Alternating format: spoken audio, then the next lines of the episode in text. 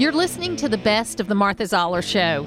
You can hear the show live Monday through Friday from 9 to 11 on AM 550 and FM 102.9 WDUN and streaming at accesswdun.com. You can find all things Martha Zoller at marthazoller.com.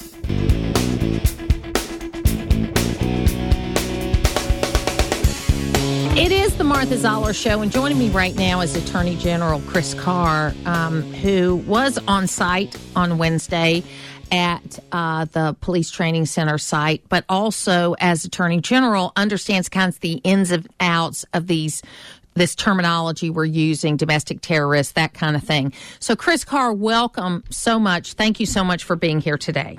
Martha, great to be with you. Good morning. You know, my major issue with this whole thing is first, it's a lot of people coming in from out of state. Second, duly elected members of the Atlanta City Council voted this in. There's been an election since they voted it in. And, you know, this is an interference with what duly elected members of our society are doing. And it can't be tolerated. Can you give us an update on kind of where you are on this and then just any insights you've got because people are confused and a little concerned? Absolutely. Uh, Martha, this has gone on long enough. This has gone on way too long.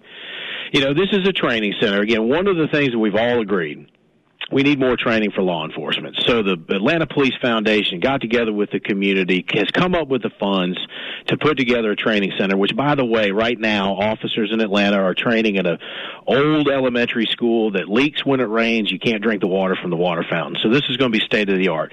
This isn't just about making sure that officers are safe and better trained, which we want and people have been calling for for a couple of years, but it also means the community will be safer. But here we've got a group that has, for over a year, illegally been sitting on this property. Uh, that is trying to stop, as you mentioned, the process of of ensuring that the community and law enforcement officers are safe, and it's gone on long enough. And so we had an operation, as you mentioned. I was out there at the site. I was in the command center. We had an operation to make sure that we were going to uh, legally and properly, uh, re- you know, remove the individuals from the site so that the building can continue and then we had what we had where an individual shot a Trooper, who, uh, again, our thoughts and prayers are still with his family, with him, uh, as he heals. Uh, but again, it didn't have to happen. Shouldn't have happened. Uh, and this has gone on long enough. And our office has taken the lead. We are the ones uh, that are the lead prosecutors. We're working with the DeKalb DA's office, uh, but we're going to make sure that all those that have violated the law and are, are coming to our state to commit violent crimes are held accountable. There's been some pushback about using the term domestic terrorist or that kind of thing. Um, explain that and the use of that terminology. Well, sure. That's it. The, the legislature passed uh, legislation not too long ago that provided our office with jurisdiction over domestic terrorism. It's a legal term. We look forward to, and I'm not going to litigate no. uh, in the public because we've got to go to court. We'll be able to do that. But I am confident that the facts will show that these individuals have engaged in domestic terrorism. It provides for a serious. Um, uh, punishment and and for a uh, longer term if convicted. Uh, but again, I mean, uh, Martha, this isn't Oregon. We're not Washington. We're not New York or California. Uh, if you come here, if you commit violent acts against our citizens, against law enforcement officers, we're going to hold you accountable. And I am proud that our office is taking the lead because, uh, uh, w- w- you know, again, I-, I will defend anyone's right. I firmly believe in the First Amendment. And peaceful protest, I will defend it. But protesters use words rioters use A, uh, AR-15s and handguns and throw Molotov cocktails at construction workers and firefighters and they use explosives and knives. That's not peaceful protest. That's not protected by the First Amendment. That's a crime. Well, our and we're going to uh, hold those accountable that are, are engaging in violent crimes. Well, when I worked for Senator Perdue for the first four years that I worked for him, our office was at 191 Peachtree. That is where right. a lot of that violence happened on Saturday night. I was very right. familiar when those pictures were being shown about that. And it, it makes citizens think I'm going to the airport on Thursday. I've got a trip I'm taking. And I'm thinking to myself, is it going to be safe for me to take the train as I usually do? Or is this still going to be going on? And I know that's not rational thinking, Chris. Okay. But it's it's gotten to the point where normal people like me are thinking that way.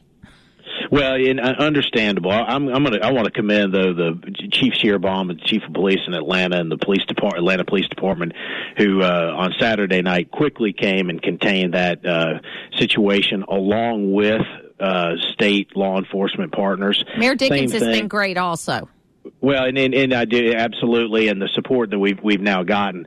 Again, the state has was going over to the site where the training center will be at the request of local law enforcement to to make sure that we could provide support. I'm proud of of what we've done there. But but again, th- this isn't who we are. This may happen in Oregon and Washington, and that may be from a policy perspective what they want, but not us not That's us. right. And as you mentioned, you know, all but two of the individuals have been from out of state Pennsylvania and Maine and California and Washington, Nevada, Michigan, you name it.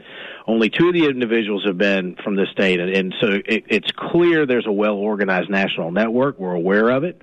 Um, but you can't come here and do it. You're going to be held accountable. We will, again, you will be charged.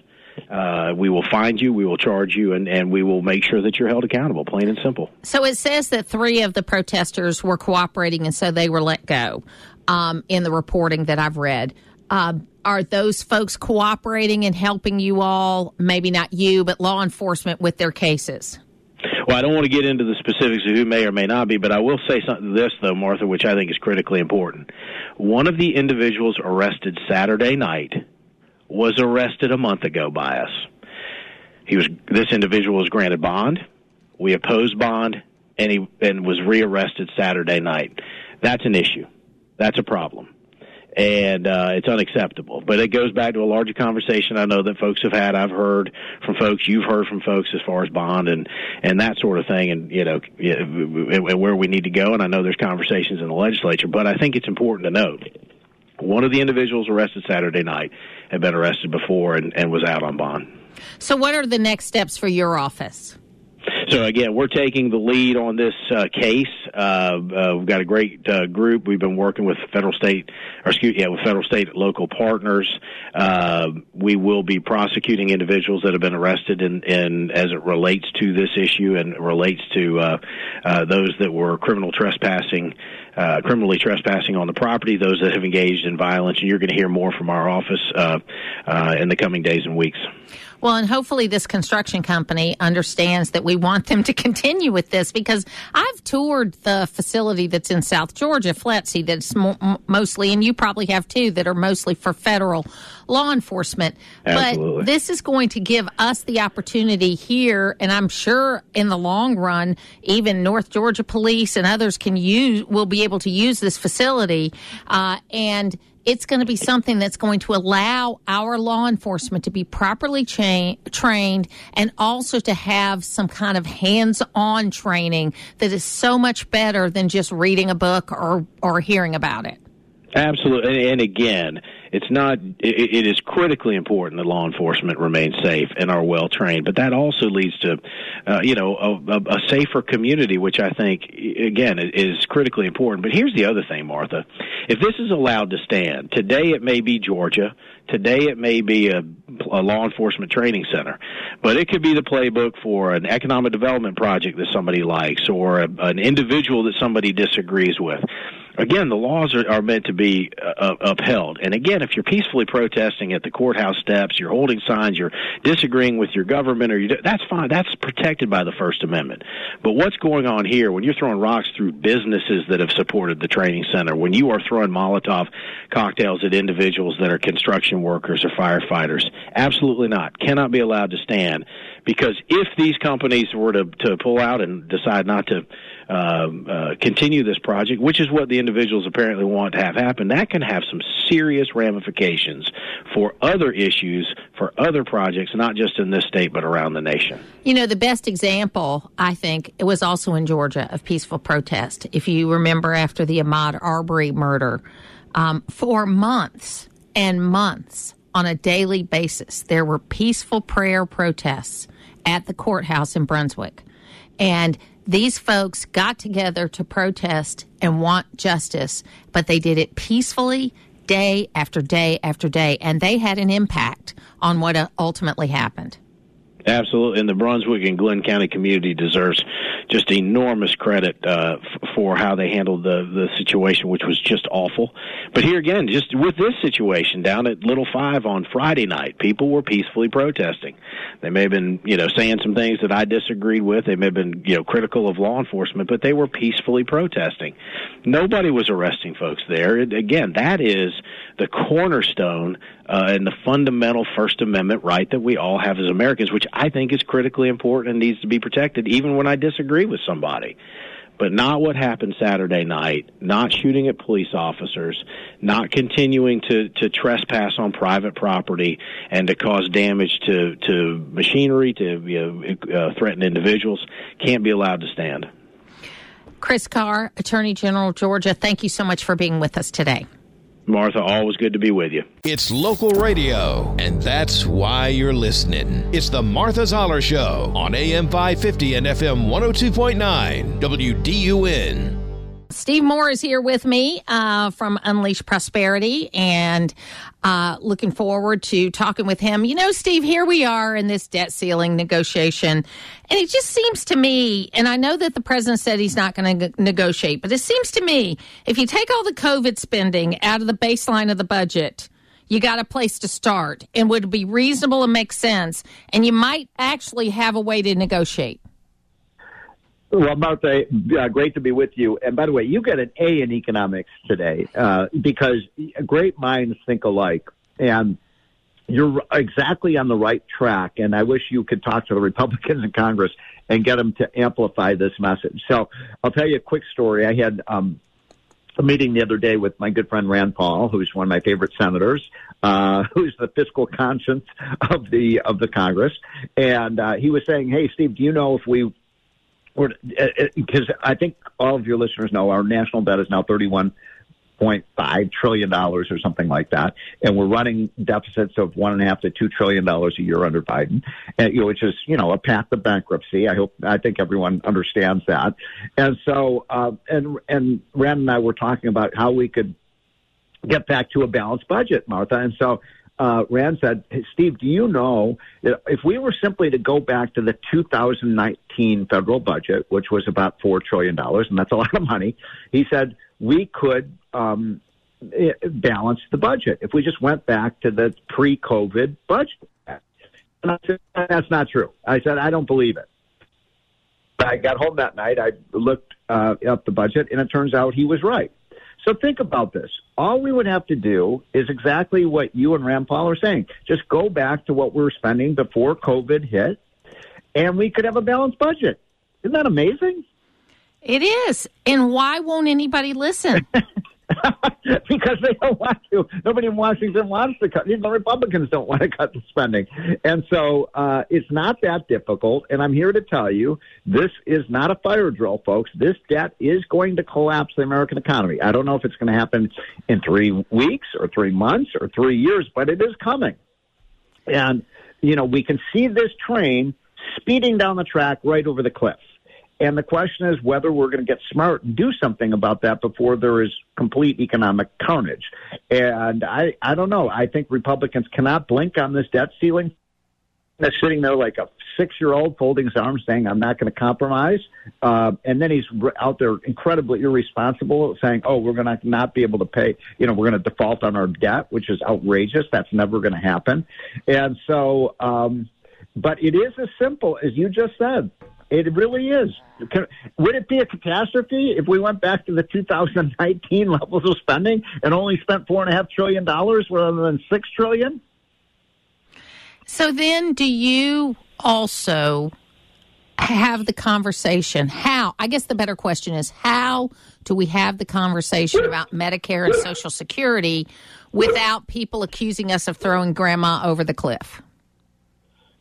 Uh, you don't have to cut Social Security. You don't have to cut Medicare. You don't have to cut any of those programs. Come on, Martha. You know this. You and I have talked about this week after week after week. There's been five hundred billion dollars of fraud in Medicaid, in unemployment insurance, in the PPP program, in uh, Medicare. All these programs are so fraud ridden. They have twenty percent rates of fraud. Why don't we start by getting rid of the fraud? And the waste in our budget. So we can do this. This is a layup. This isn't a hard thing to do. Yeah. You know, we just have to set our priorities. Incidentally, I've, I've been chopping at the bit to talk to you, Martha, because I, I don't know if you and I have had this conversation, but I am a big fan of the fair tax. And a lot of my friends in Georgia who are in your Me listening too. audience I've been I've been supporting fans. it for years. Yeah, and me too. And as you know, I helped write. I think you may know. I twenty some years ago, I got together with the fair tax people and helped, uh, you know, write the fair tax plan. Now, is it perfect? No. You know, it's not perfect. It might do things a little bit differently, but I mean, come on. Why are some of even our conservative friends attacking the fair tax? The, just so your audience knows, under the fair tax, we'd have a 23% national sales tax, okay? And that would be the only federal tax, um, as you know, Martha. That's the only federal tax. And what would that replace? There would be no federal personal income tax. There would be no federal corporate tax. There would be no federal capital gains tax. There would be no dividend tax. There would be no payroll tax. So you'd get to keep every penny you own. There would be no death tax. I mean, can you imagine how our economy would explode in growth if we were to do something like that. And so I just, I know, I wanted to mention that to you because I know a lot of your congressmen, uh, you know, from the great state of Georgia are behind that idea. And uh, some of our conservative friends are beating them up for that because, oh gosh, we couldn't do that. I mean, if we did that, I'm here to tell you our economy, we would roar. No, I think you're absolutely right. And uh, I have been talk I've been beating that drum for as long as I can remember. I mean, Yeah. I remember the first time somebody talked to me about the fair tax and it was like Yeah. a light went on that this is what we need to do because it gets the government out of our business and it neutralizes all these social engineering issues that Mm-hmm. We have and just lets people live their lives. and you take you're taxed on what you take out of the economy when you purchase something, not when you're when you start a business or when you work or when you invest or you save. By the way, there's no tax on savings. Did you know that under Yes. the plan? No Yes. tax on saving, no tax on investment. I mean, there's an old saying: you tax something, you get less of it. So what we do with our income tax is tax virtue. We tax the harder you work, the more we tax you. The more you save, the more we tax you. The more you invest, we, the more you ta- we tax you. The more you start a business, the more we tax you. That's stupid. So I just want to say, you know, I'm, I'm saluting the people behind the fair tax. I don't think it's going to pass Congress, but I'm in favor of bringing this up to a vote, and let's have these guys uh, aye or nay on this, and, and get them on the record. Absolutely. And we appreciate you always being uh, truthful about this stuff, talking about the economic reality, because we're going to have to face it. And we're not going to give up, Steve. Thanks for being with me today. Putting the talk in news talk. It's the Martha Zoller Show on AM 550 and FM 102.9 WDUN. We're going to talk about something a lot more uplifting right now. Uh, Pam Parrish is with Connections Homes, uh, a Lawrenceville based um, foster care uh, facility, and there is a new Georgia foster care tax credit that we're going to talk about. Pam, welcome to the program. How are you? Hi, Martha. Thanks for having me on the program. I'm great. How are you today? Good. So tell us first about Connections Homes and then tell us, give us a nice overview about the Georgia foster care tax credit. Yeah, absolutely. So Connections Homes is an organization that started in 2014, and we work with youth that are aging out of foster care, so between the ages of 18 and 24. A lot of people don't really realize that once you exit the foster care system, if you've never been adopted or reunified with your biological family, that literally your parent, which is the state of Georgia, is done. You're not going home for Thanksgiving. You don't have anywhere to do your laundry, no one to help you figure out how to apply for college. So a lot of these kids end up going into these horrific statistics of pregnancy, incarceration, homelessness, um, without someone significant to step into their life. So what Connections Homes does is we recruit and train mentoring families who come alongside these youth. We are basically kind of the match.com for youth aging out of foster care because youth choose to participate in our program and they have the opportunity to choose their mentoring family. Since we've started, we've uh, matched and supported over 300 youth. Um, who ha- in, in Georgia who have um, walked alongside of a mentoring family. So that's basically what we do. And the the thing that the state recognized with this these youth is that, you know, although there's no real kind of state funding for youth after they've aged out, um, that there is a way that the community of Georgia businesses and individual taxpayers can come alongside organizations like Connections Homes to help us um, support these youth. Um, there's obviously other things that my parents did for me at 18, you know, assistance with transportation, those little things that you need in a dorm room, um, help with books, things like that. So the uh, Fostering Success Act is a tax credit for Georgians, both individual taxpayers and companies and corporations, which allows you a dollar for dollar tax credit on your state taxes for donations to organizations that are working with this population of youth, uh, spe- specifically around transportation, housing, education, and mental and physical health costs. So, is Connections Homes, is it a place for these folks that fall within this age group to live? We don't. Usually, our youth are housed. If they come to us and they're not housed, we work with housing partners. So it might be an independent living program. It might be a shelter program. It could be some residential housing to get them housed on their own. And then we match them to a mentoring family. Now, sometimes our families will end up letting those youth live with them, but we don't start with housing because our goal is to have someone in relationship with them. Right. And housing right someone in your house can sometimes interfere with relationship. Well, and I think too there's there's such a challenge. I mean, this I think all really came to light for me, quite frankly, was when the Parkland shooting happened in Florida. Yeah.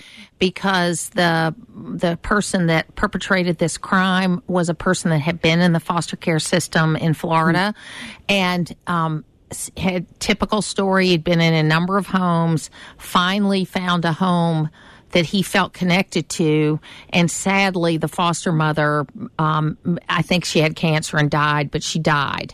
And, mm-hmm. and so he reached out to whatever the organization is in Florida in January and said, I'm having a really bad time. I'm having a hard time. Basically, well, they, we don't have anything for you. Uh, you've aged out of the system. And then the next month, he committed this horrific crime. Now, I don't know that we could have prevented that, but it's certainly, I wasn't aware that it was this cliff they dropped off at 18 years old. And, yep. um, and that's something we need to work really hard at, mainly because, first of all, we have huge amount of jobs that are available. If we can mentor these kids in a way that they get into a program where they can get into a job in a relatively short period of time, when you think about it, everybody doesn't have to go to college. They could become, you know, productive members of society in a relatively short period and break that cycle and change the direction of their lives. It's very exciting. Yeah, and that's actually another thing that I really love about this tax credit is that it enables people who haven't thought about this issue to all of a sudden realize that number one, it exists, and number two, they can help. So I'm looking for a lot of these corporations who may take advantage of this tax credit to also look at internships for these youth because to your point about college, a lot of our youth, because uh, they've had such a broken past with school, they're not going to succeed in a traditional college. But if you can put them hands on into some type of a skilled trade job, they can excel there. And I think it's just one of these things where we can come together as a community around these young people. Businesses need workers and these kids need work um, and really provide some good benefits. So, how can people help? So, people can help. You can, uh, as a taxpayer, um, single um, single individuals or head of household, um, you can deduct up to twenty five hundred of your tax liability. Um, you can go to your tax center that on the Georgia Department of Revenue, and if you log in there and click on your credits, you can choose the foster care tax credit, and um, that is a dollar for dollar tax credit that you can claim on your 2023 state taxes. Um, they have 30 days to approve it. Um, after you get the approval from the state, 60 days to make your tax deductible donation to. There's 20 organizations um, like Connections Homes that are approved by the state right now, and you can make a donation to any of those. And um, so then your dollars go directly to supporting these youth, and you get a tax benefit when you file your 2023 taxes. And how? What kind of response are you getting? Do you know yet? We don't know yet. It's still early. So I personally submitted a tax credit, um, and I I haven't gotten my approval from the state yet. So it's probably taking a little bit of time. Yeah, it, um, it takes them 30 days. It takes them 30 days. That's crazy. So what are the taking things? every bit of their 30 days. I'm telling you what. Um, uh, t- let me know a little bit about what your what you see as the biggest needs that people have. I know it's matching with a family, it's all of that kind of stuff. But what do you see? Because you're in this business day to day, and I think we all have a connection to it, either through people we know that are that are foster parents, or maybe we give to Clark's Christmas kids, or we do other things. But the average person isn't as involved in this system. What are your biggest needs? Yeah, so I think some of the biggest needs is why this tax credit exists. Um, a lot of our kids, even when we match them to a mentoring family, which is that's their number one relational need, but they still need help with uh, with transportation to and from. If they get a job, to and from work. If they have the ability to get a car, a lot of our kids are one flat tire away from losing their job because they don't have the emergency funds to fix those problems. Or they might be able to get and afford an apartment, but they can't afford the first month's rent and the security deposits. So um, this tax credit really does allow us as an organization to step into those gaps um, that our families aren't always equipped to provide. They don't always have the money laying around to help with the first and last month's rent. But with these tax credit dollars, we can do that on behalf of these youth and help to get them into some stable housing, some reliable transportation, help them to succeed in school because they don't have to worry about the burden of survival of all of those expenses because there is uh, there are organizations across Georgia that can help to kind of uh, cover those gaps. Well, I know there was a very impassioned uh, testimony last week from Candice Broce, who heads up uh, the department that handles uh, fostering, but also there's so much work to be done on, in all of these areas. It's great to shine a light on this. Pam Parrish, Connection Homes in Lawrenceville, thank you so much for being with us today. Thank you, Martha. It's where North Georgia comes to talk. It's the Martha Zoller Show on AM 550 and FM 102.9 WDUN.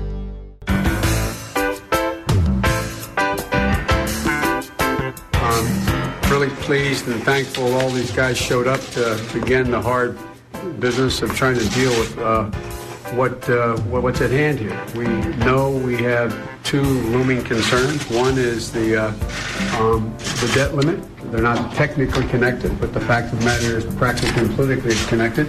Uh, we got to make sure that we also uh, a much larger looming issue is a long-term debt and uh, we, we've got to make some real progress on that. We're all in agreement that we have to deal with both these issues, and we have to make some progress. This is an opening meeting where today uh, had a chance to talk a little bit with each of my colleagues. Uh, we're going to lay down not a hard negotiating position, but let make sure each of us understand what the, where the other guy's coming from, uh, why we think the plan we put forward, each of us have put forward, makes the most sense. It is the Martha Zoller Show, and uh, that again is Joe Biden uh, working with Republicans, sitting at a table with Republicans. Why can't he do that as president? You know, as a guy who deals in audio, a lot of times I worry when we're playing older clips about whether or not the audience is going to be able to recognize that it's an older clip.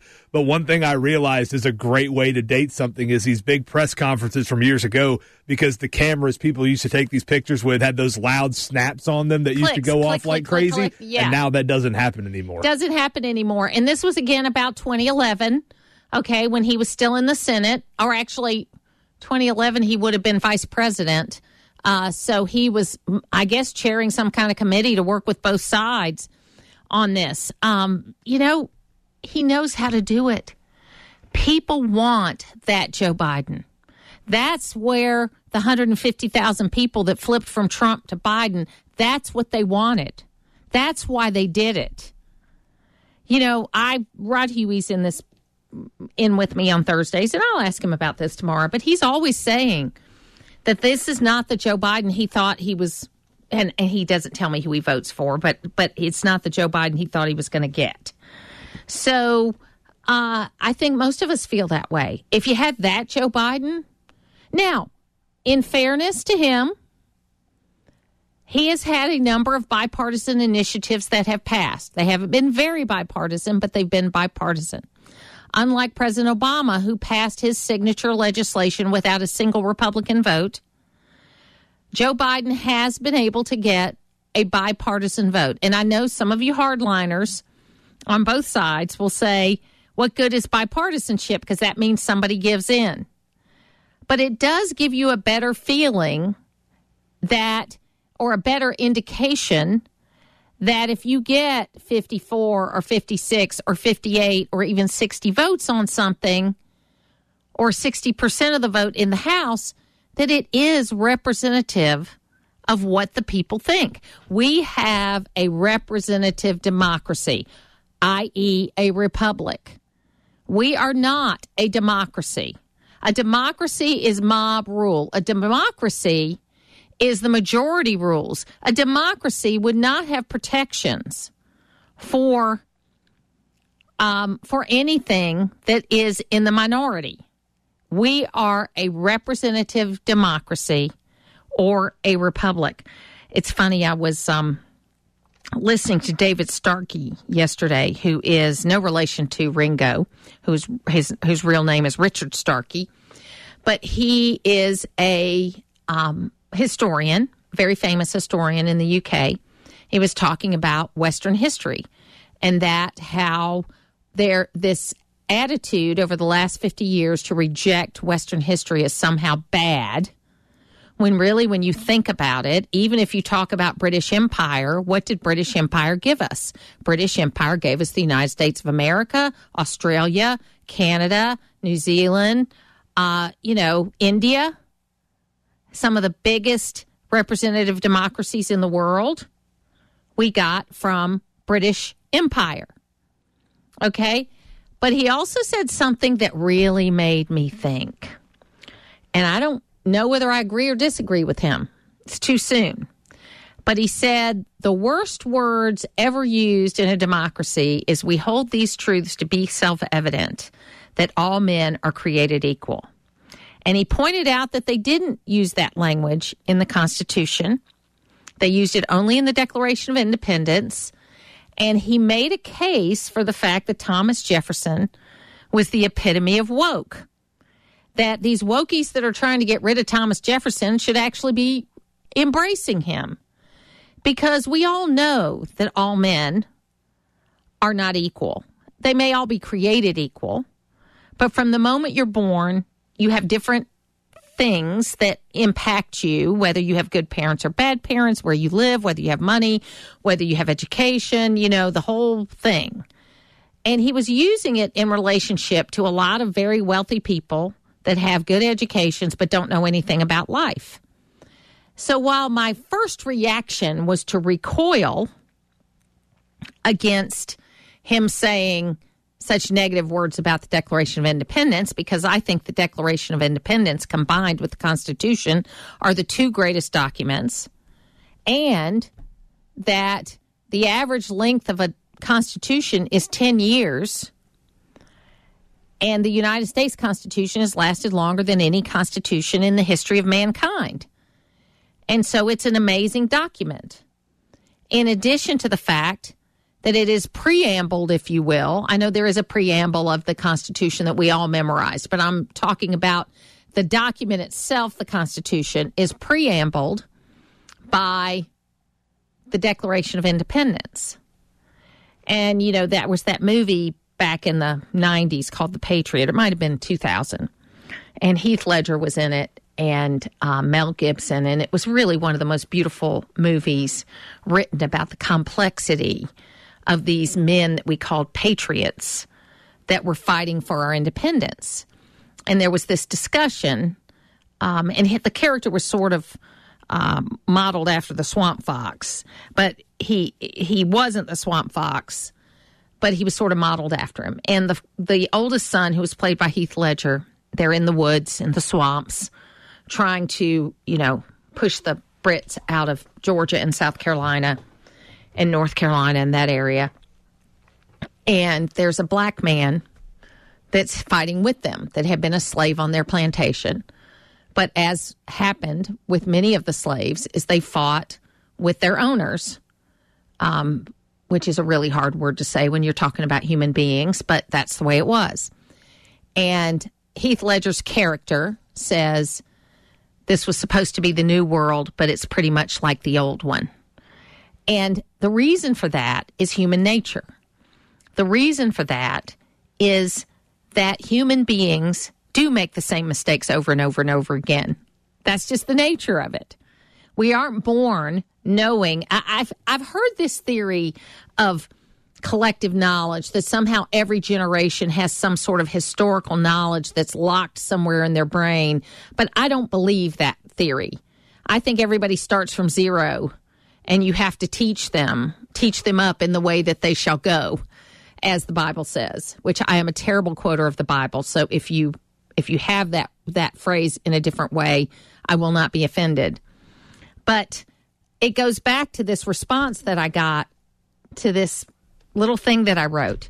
It all goes back to putting faith at the center of your life. If you don't fill the hole in your soul with God, it will be filled with something else.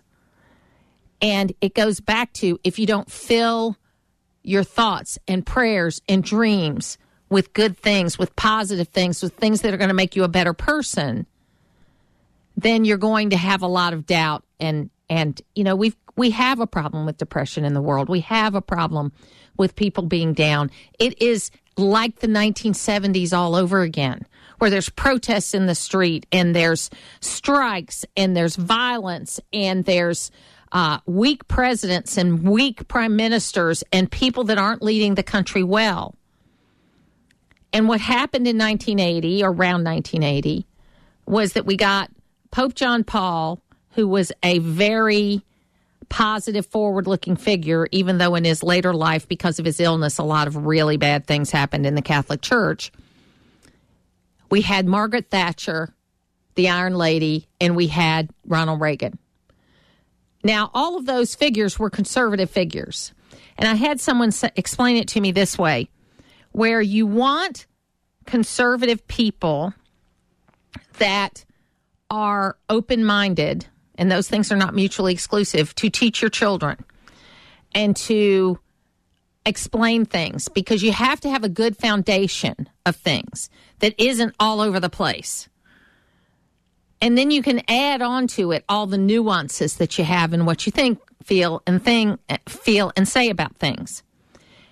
So we're in a place, I believe, we're kind of in a 50 year cycle. And if you go back, you had you had this cycle in the 70s, you had this cycle in the 20s, you had this cycle in the 1870s after the Civil War. These cycles happen about every 50 years where it's almost like a reset and there are all the naysayers out there that say the world's coming to an end and we'll never get out of it and blah, blah, blah, blah, blah. I just don't, there may be a day where we never get out of it, but I'm a Christian, so I believe that that day is going to be the ultimate day we get out of it because it's going to be the day that Jesus comes back and we all go up, okay? My biggest fear in the world is that Jesus already come and I'm still here.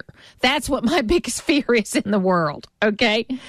But I think that as far as the way of the world, we need leadership. We need people that are going to tell the truth regardless of what it costs them.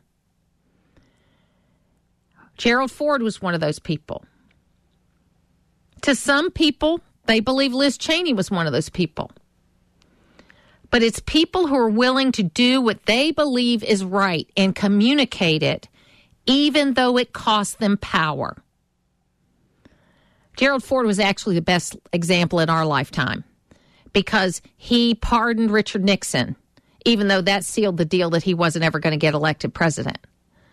And he did it because it was the right thing, because seeing a president be tried and convicted for something, which Nixon deserved it, doesn't help the country. in the long run. So we've got to look at these things. We've got to understand these things and we've got to understand historical perspective. And we've got to listen to things like I listened to yesterday where it made me uncomfortable that I heard a historian that I respected say that the Declaration of Independence, by starting off with this phrase, we hold these truths to be self evident that all men are created equal, that that somehow started us on this path to wokeism and that Thomas Jefferson was the original woke guy. And he made a pretty good argument for it. I'm not saying I believe it.